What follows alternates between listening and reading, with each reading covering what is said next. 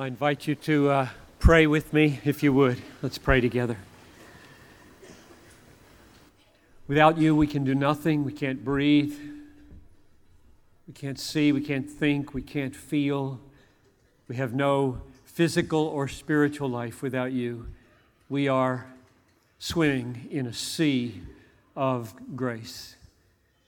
And we thank you for it. And now, Father, I ask for your help in these next few minutes to make plain parts of your word that are sometimes very difficult to hear and hard to bear, and if they are grasped, if they're understood, can be a rock under our feet in the worst of storms. And so I pray that you would give stability to your suffering people, and that includes everybody who is your people sooner or later.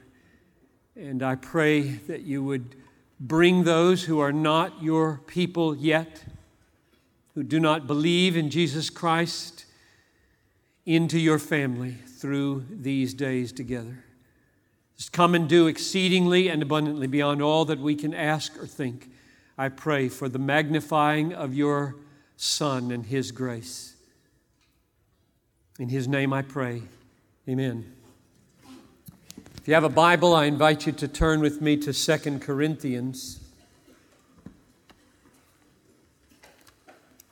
Chapter 6. I'm going to read 10 verses. And my aim in reading them is not because I'm going to do an exposition of them now, but because there's a phrase in here which emotionally captures what I want you to take away from my four sessions. So let's start at verse 1 and read down through verse 10 of 2 Corinthians chapter 6. Working together with him, then, we appeal to you not to receive the grace of God in vain. For he says, In a favorable time I listened to you in a day of salvation, I have helped you. Behold, now is the favorable time. Behold, now is the day of salvation. We put no obstacle in anyone's way, so that no fault may be found with our ministry. But as servants of God, we commend ourselves in every way by great endurance in afflictions hardships, calamities, beatings, imprisonments, riots, labors, sleepless nights, hunger, by purity, knowledge, patience, kindness, the Holy Spirit, genuine love, by truthful speech and the power of God with the weapons of righteousness for the right hand and for the left, through honor and dishonor, through slander and praise. We are treated as impostors and yet are true, as unknown and yet well known, as dying and behold we live, as punished and yet not killed, as sorrowful yet always rejoicing, as poor, yet making many rich, as having nothing, yet possessing everything. And the phrase I want you to focus on and hold in your mind is the first phrase in verse 10 sorrowful, yet always rejoicing.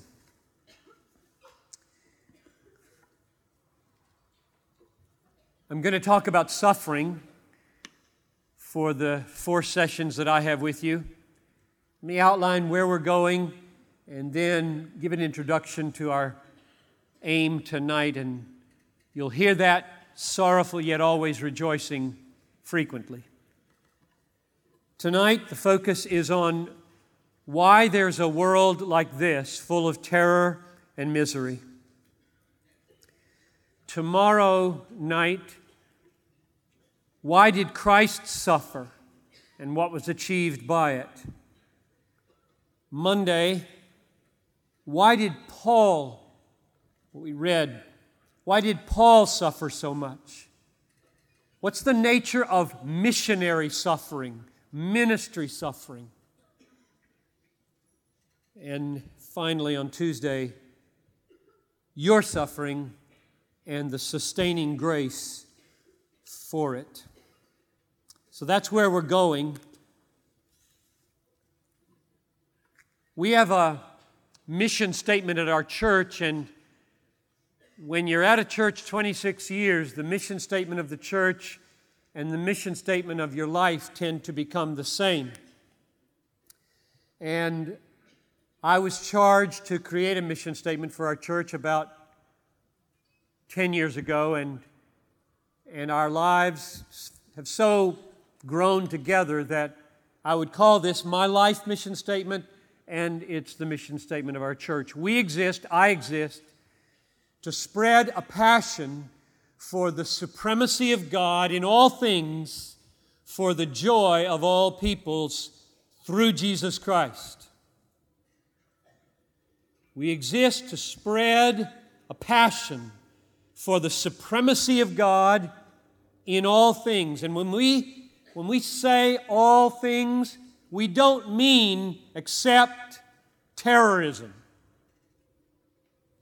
We don't mean we exist to spread a passion for the supremacy of God in all things except cancer, except death, except little children born with profound disabilities. There are no except clauses in this mission statement. We exist to spread a passion for the supremacy of God in all things, for the joy of all peoples, no exceptions there either, through Jesus Christ. So, when my elders let me go to places like this, that's my mission. I am here to spread a passion for the supremacy of God in suffering. That's my theme. And you'll hear how important grace is in that. When the first plane hit the Trade Center towers on 9 11, it had 92 people in it, Flight 11. And they were, of course, immediately killed. Flight 175 hit the second tower a few minutes later. 65 people in that plane died immediately.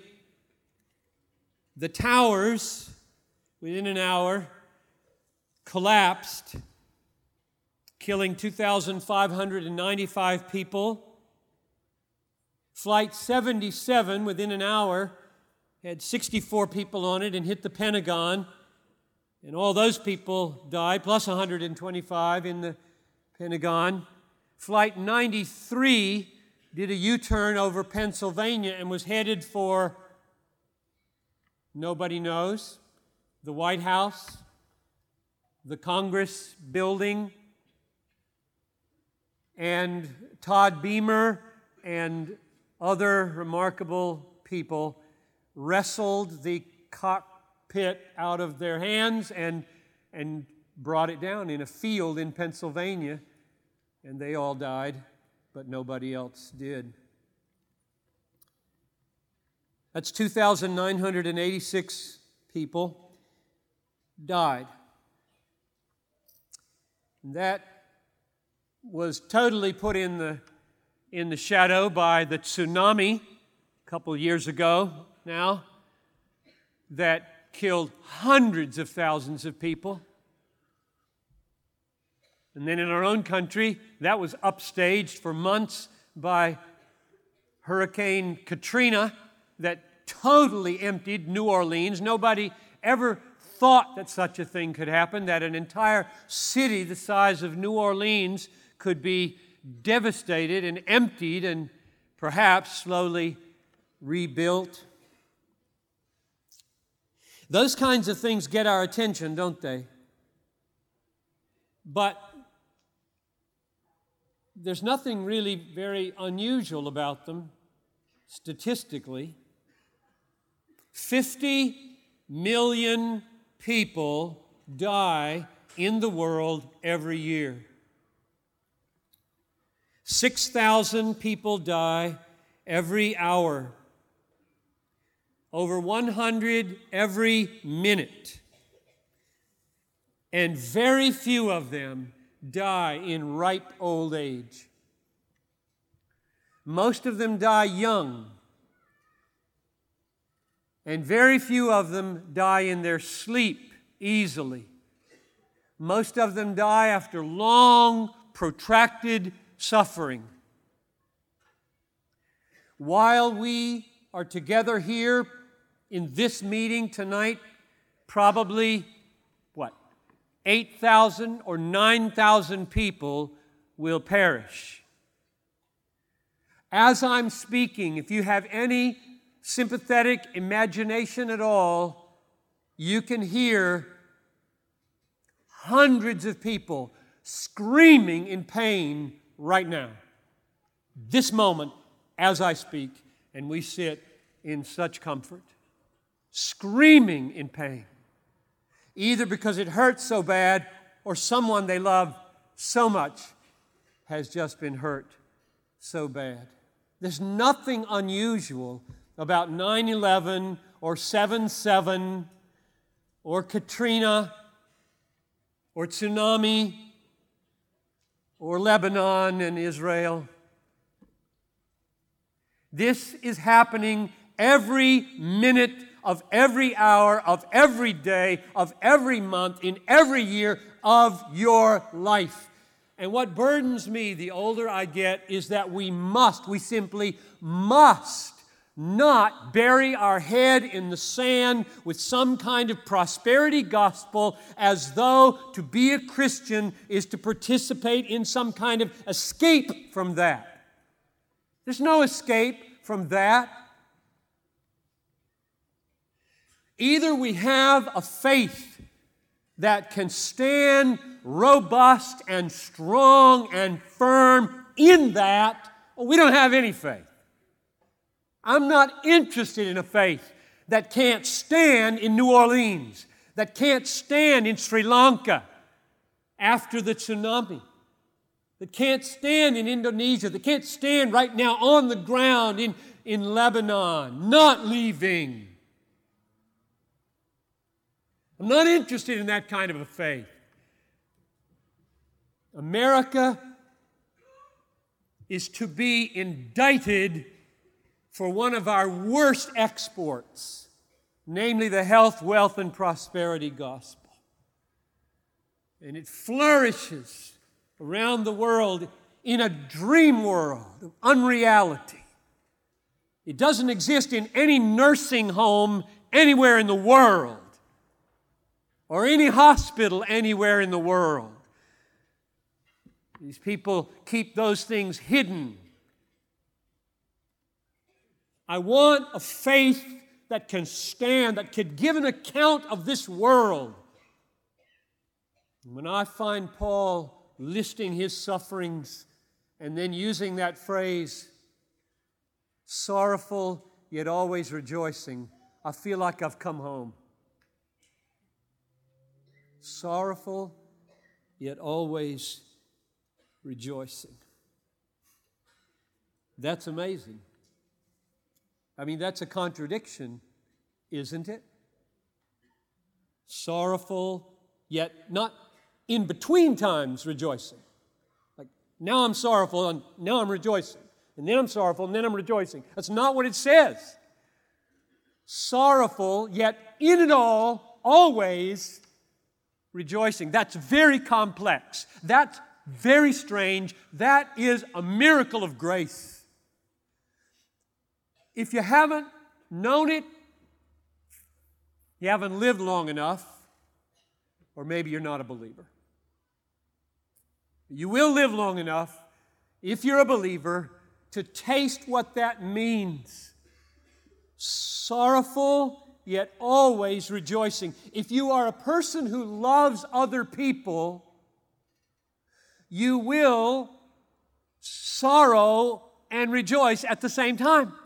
Because the Bible says, rejoice with those who rejoice and weep with those who weep. And there's always somebody weeping and always somebody rejoicing that you care about. How do you do that? If you're not interested in finding out, don't become a pastor. Don't become a Christian.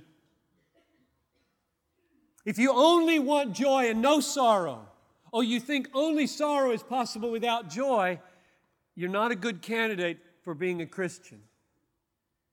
Christians are people who are so aware of pain and so empathetic with pain, they feel other people's pain.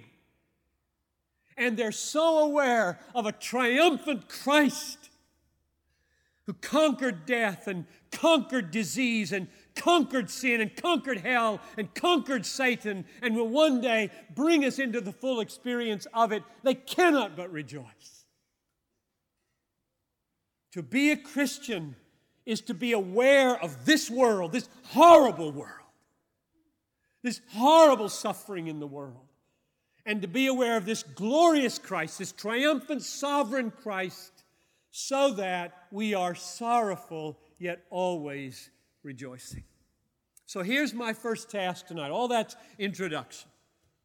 Here's my first task tonight is does the Bible give an account for why such a world as this exists?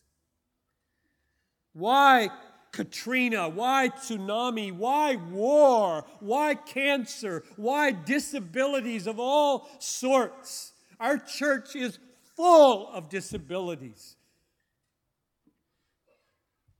Little babies born without any eyes eight years ago. Little Paul Knight, no eyes in his head. And he's eight years old now. And he's in the children's ministries, and there's a space for him. And great grace abounds over his family. And they're surrounded with loving people. Little Michael Locker a brain that's nothing but continual seizures. Never will probably go beyond 18 months in his mental reality if he lives beyond where he is right now at two. Mighty in faith, his mom and his dad. There in worship with their hands lifted and tears on their face, and a little jerking boy at their side every Sunday. That's why I'm in the ministry. I want people like that. I want to help bring into being oaks of righteousness that cannot be blown over when they have a little baby who changes their total life. Not what they expected. And they don't throw in the towel on God. They bow before His sovereign wisdom with many unanswered questions and find His grace sufficient. So, my question tonight is why does such a world as that exist? That's the tip of the iceberg. You all know, you've tasted it in your own body, your own mind, your own broken marriage, your own wayward kids. There are answers in the Bible. Oh, I believe in theology with all my might. Experiential Christianity with no roots in doctrine is ridiculous. It doesn't meet the real needs of the world. People cannot survive on good feelings. They must have deep vision of God and the way He is revealed in the Bible. Let me do it this way. Let me give you two biblical statements about the wrong answer. The wrong answer to why this world exists. And then four, I hope, right answers from the Bible as to why it exists. And the last one is tomorrow night's talk, and so we'll only mention it briefly. Here are the two wrong answers. This uh, terrorized and troubled world exists because God is not in control. That's the wrong answer. And there are a lot of people in churches preaching that is the right answer. I tell you, nothing made me more angry at 9 11, sitting around a table as a staff on Tuesday morning, watching the towers come down and then hearing the preachers get called on the telephone by the newscasters to give an account of where God was that morning and have them say absolutely ridiculous things about God's powerlessness in this, in this area. Nothing makes me angry like that. Here's what the Bible says. I'll just read you Bible sentences without any exposition and see if they don't carry the day for you. Are not two sparrows sold for a penny? And not one of them will fall to the ground apart from your Father. Now, in Jesus' day, I said I wasn't going to do exposition. You, can I just break that promise a little bit? In Jesus' day, a sparrow was as insignificant as a molecule would be today. So when he's, when he's reaching for this illustration, are not two little tiny birds sold for a penny, and not one of them anywhere in the world dies of old age and falls off a limb of a tree without God deciding that it's time. Today, he would say there are no maverick molecules. You know that word maverick? there are no molecules out of control. That's Matthew 10 29. Matthew 8 27. Even the winds and the sea obey him. When they called me on the telephone after tsunami, I spent 45 minutes with a woman who runs National Public Radio and said, The winds and the sea obey Jesus. Do you understand, ma'am? Jesus reigns over the sea. Proverbs 6:33 The lot is cast in the lap and every decision is from the Lord. Paraphrase When the dice are rolled in Las Vegas, God decides every number. Proverbs 21 1 The king's heart is a stream of water in the hand of the Lord. He turns it wherever he wills, whether it's Hezbollah or Israel. God reigns. Lamentations 3:37 Who has spoken and it came to pass unless the Lord has commanded it? Answer nobody. Amos 3 6 does disaster come to a city unless the Lord has done it? Answer no. Mark 127 he commands even the unclean spirits and they obey him. If somebody says, Whoa, where's the devil in all this? The answer is he's doing murderous work everywhere in the world, but only because the leash is loose. And anytime God pleases, he can pull it. Satan has to get permission to do Job. In one of my favorite texts, Satan had to get permission to do Peter. Remember? Luke 22 32. Jesus says to Peter, Satan has demanded to have you that he might sift you like wheat. But I have prayed for you that your faith not fail. When you have returned, strengthen your brethren. I love that statement. Not if you return, when you return. I prayed. I prayed. You will return. The leash will be loosened briefly. You will deny me three times. Satan will get that much of a victory, but your faith will not fail utterly. I have prayed for you. It's a beautiful picture of sustaining, persevering grace. Isaiah 46 9. Last one I'll read. I am God, and there is none like me, saying, My counsel will stand, and I will accomplish all my purpose, says the Lord.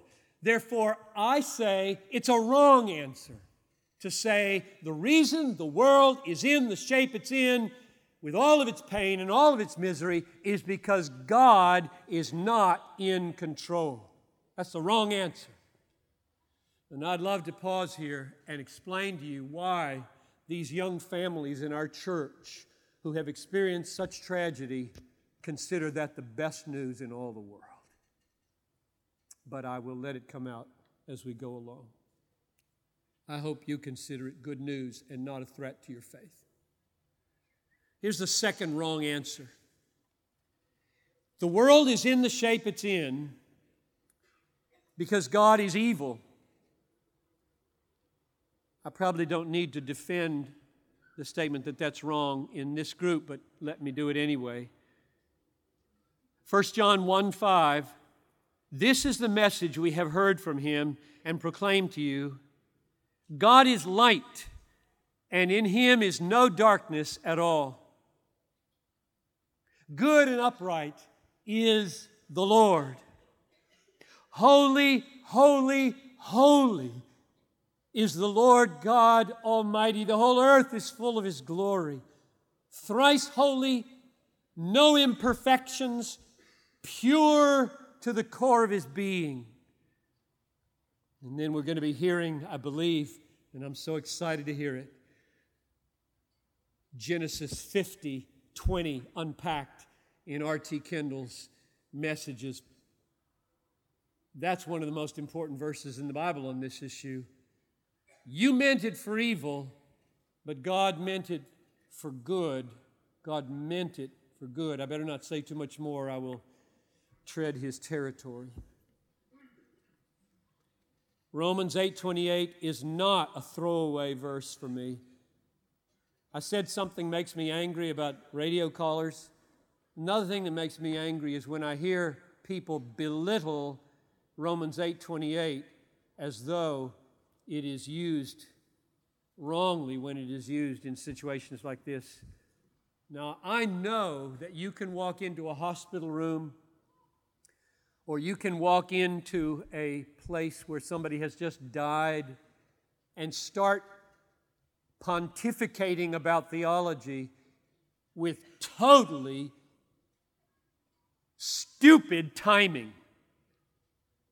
This is not the time to be preaching. This is the time to be hugging and the time to be crying. And those who are good theologians know when to shut up. But when the crying is over, the questions come. And answers better be there. And Romans 8:28 doesn't get any better. All things work together for good for those who love God and are called according to his purposes. No exceptions. All things. Those are the two wrong answers. God is not in control, and God is evil. He's not evil. He does good in everything he does for those who love him. And for those who don't love him, there is not too much evil he can do. It's called hell, and it awaits those who reject him. Now, here are the four answers that I believe are in the Bible. There are probably more, but at least these. Why does this terrorized, miserable world exist the way it does? First answer because God planned a history of redemption and then permitted the fall of Adam and Eve into sin from which he would redeem them. That's very controversial. God planned a history of redemption, and then He permitted, as part of that plan, that there would be a fall into sin from which that redemption would take place. Let me read you a verse on this, and we'll say more on it tomorrow night. The key verse for me is 2 Timothy 1 9. God saved us and called us to a holy calling, not because of our works, but because of His own grace, which He gave us in Christ Jesus before the ages began.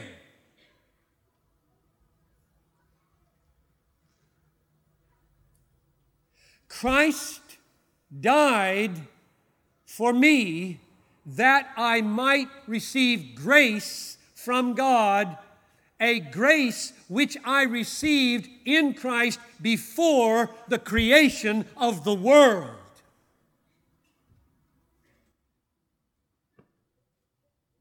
So it was all planned. He knew it was coming. He knew what Adam and Eve would do. And when an omniscient being makes plans, what he knows is taken into account in making his plans. Nothing takes him off guard. He's not surprised by anything. I abominate open theology. If you don't know what that is, don't even try to find out. But if you believe in it, come and talk to me. Because openness theology is heretical. Even though a pastor in my church, my denomination, is one of the main book writers in it. But close that parenthesis. The point of that verse is John Piper and all of you who trust Jesus and have your sins forgiven received grace in Christ before God ever created Adam and Eve and there was a fall. So, the reason there is a fall is just so that could happen. Now that is strange. And if you ask, why would he, why would he do it? What? If you read the Bible and look at the number of things we know about God because of his redemptive work. Mercy, grace, justice, wrath, patience, extraordinary wisdom. None of those things could be known and shine with brightness without this kind of world in which redemption happens and manifests all those things shining brightly against the dark backdrop of sin and misery and suffering. And if it is loving of God for Him to let us know Him fully, then it is loving of God that there be a world like this.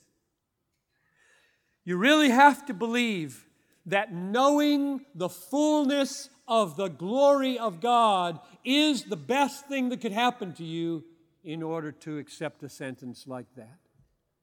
You have to be radically God centered in order to believe that it's worth it. It's worth it to know all there is to know about God's grace and mercy. There couldn't be any of that without the suffering of Christ for sinners. That's my first answer. This kind of world exists because God planned a history of redemption in which He would display most fully His character in grace and mercy. And then He ordained that there be a fall for that to come about. Here's the second answer that I think is in the Bible. The reason this terrorized and troubled world exists is because God subjected this natural world to futility. Romans 8. That is, God put creation under curse of futility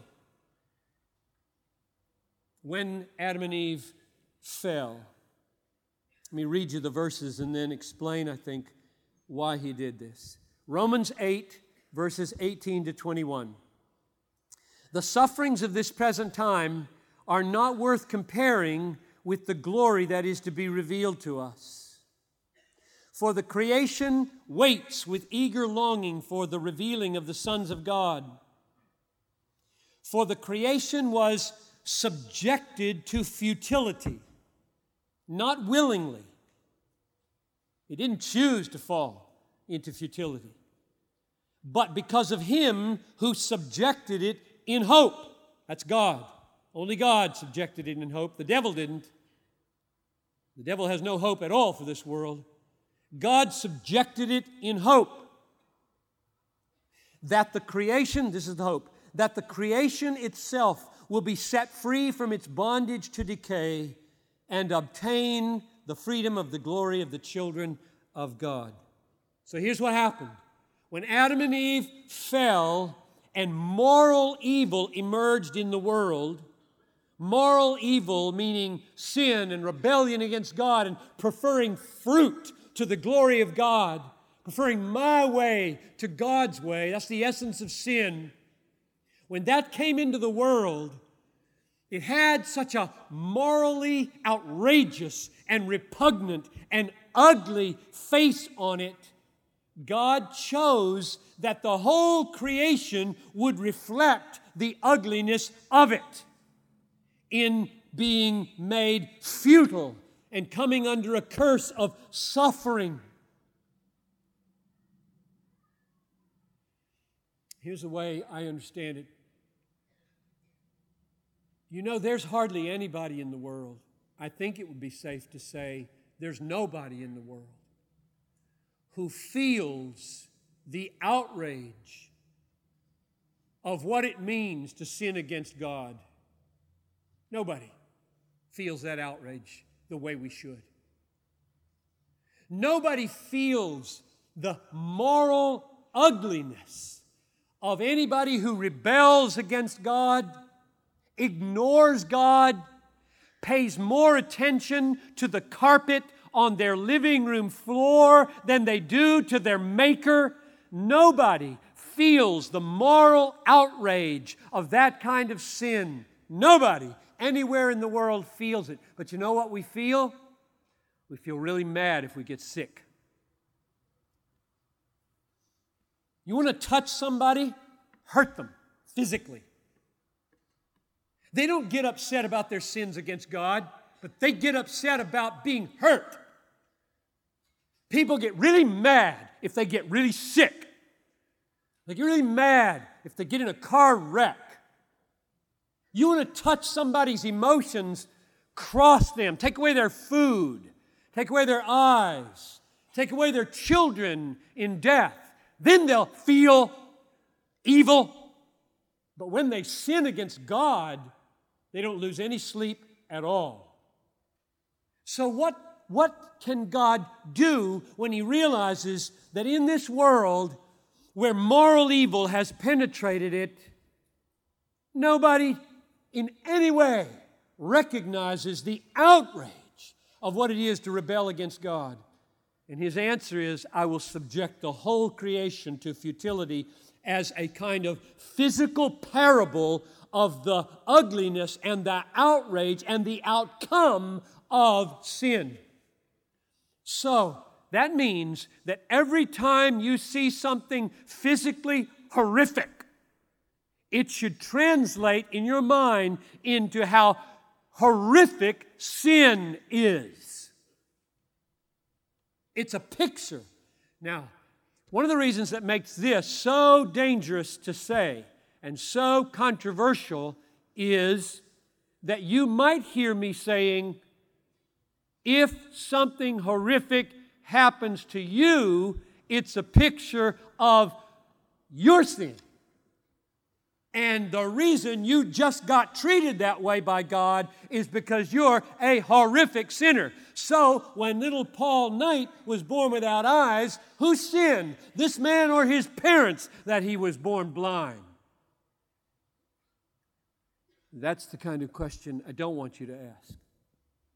Because Jesus wouldn't let that question stand, and neither will I.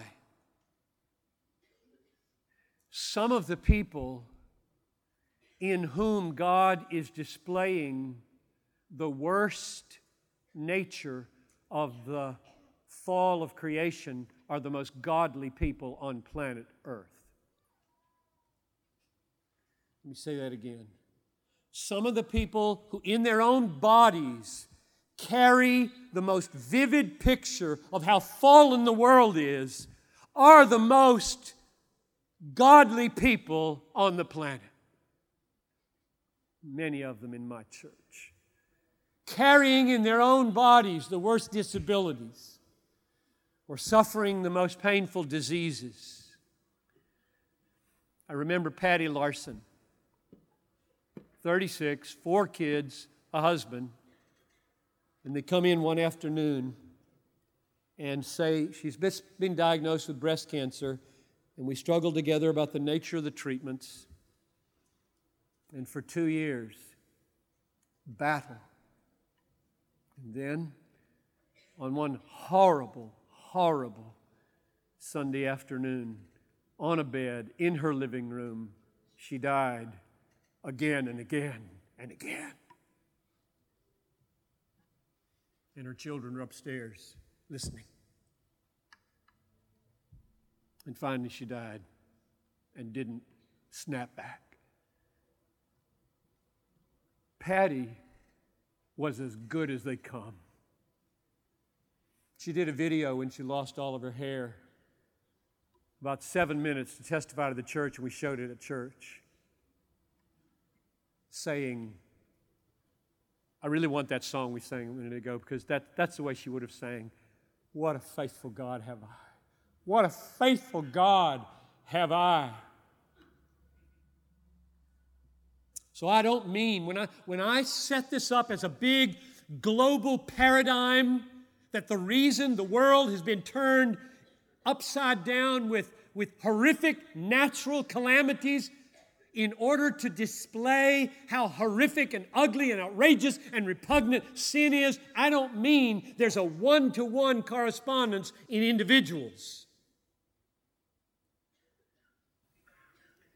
The mother of Michael Locker the little boy who has the seizures.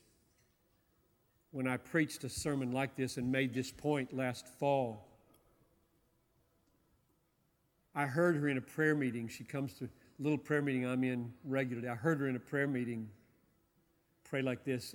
I won't have the exact words, but I was so deeply thankful because I know that when I'm saying things like this, there's people in such pain, and I don't know how they're going to take these things. And, and she, she sat in the circle and she said, Father, I, I thank you that, that our family has been privileged to, to give evidence in little Michael of how terrible my sin is and our sin as a church is and the sin of the world is. And I pray that people will see in my son their need for a Savior. And, and on and on she went. I just was breathless with her faith make my son an instrument of salvation as his horrific condition causes people to see that they're in a horrific condition, the kind that will send them to hell. This won't send this boy to hell. This boy is going to be redeemed. But sin will send people to hell. Therefore, it must be a thousand times more ugly in your sight than this is. Let them see that in this. That's the second reason I think it exists. Number three, this world, this world of evil and pain exists. Number three, this one feels very personal to me because it's the quest I'm on in my life. The reason a terrorized world, a miserable world, a, a world full of calamities and disease exists is so that Christians in losing benefits and pleasures can show the surpassing value of Jesus Christ to them.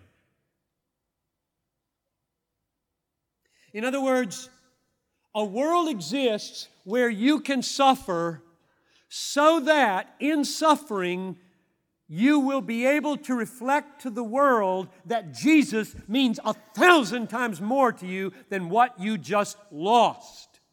That's why you lose things like your health.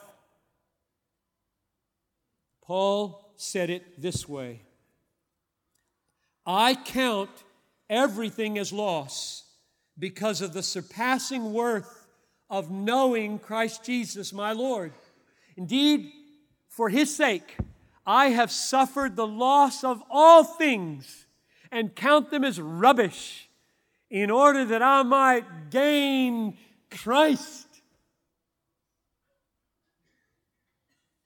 The reason God knocks the props from under your life is to show that Christ is enough to fall on.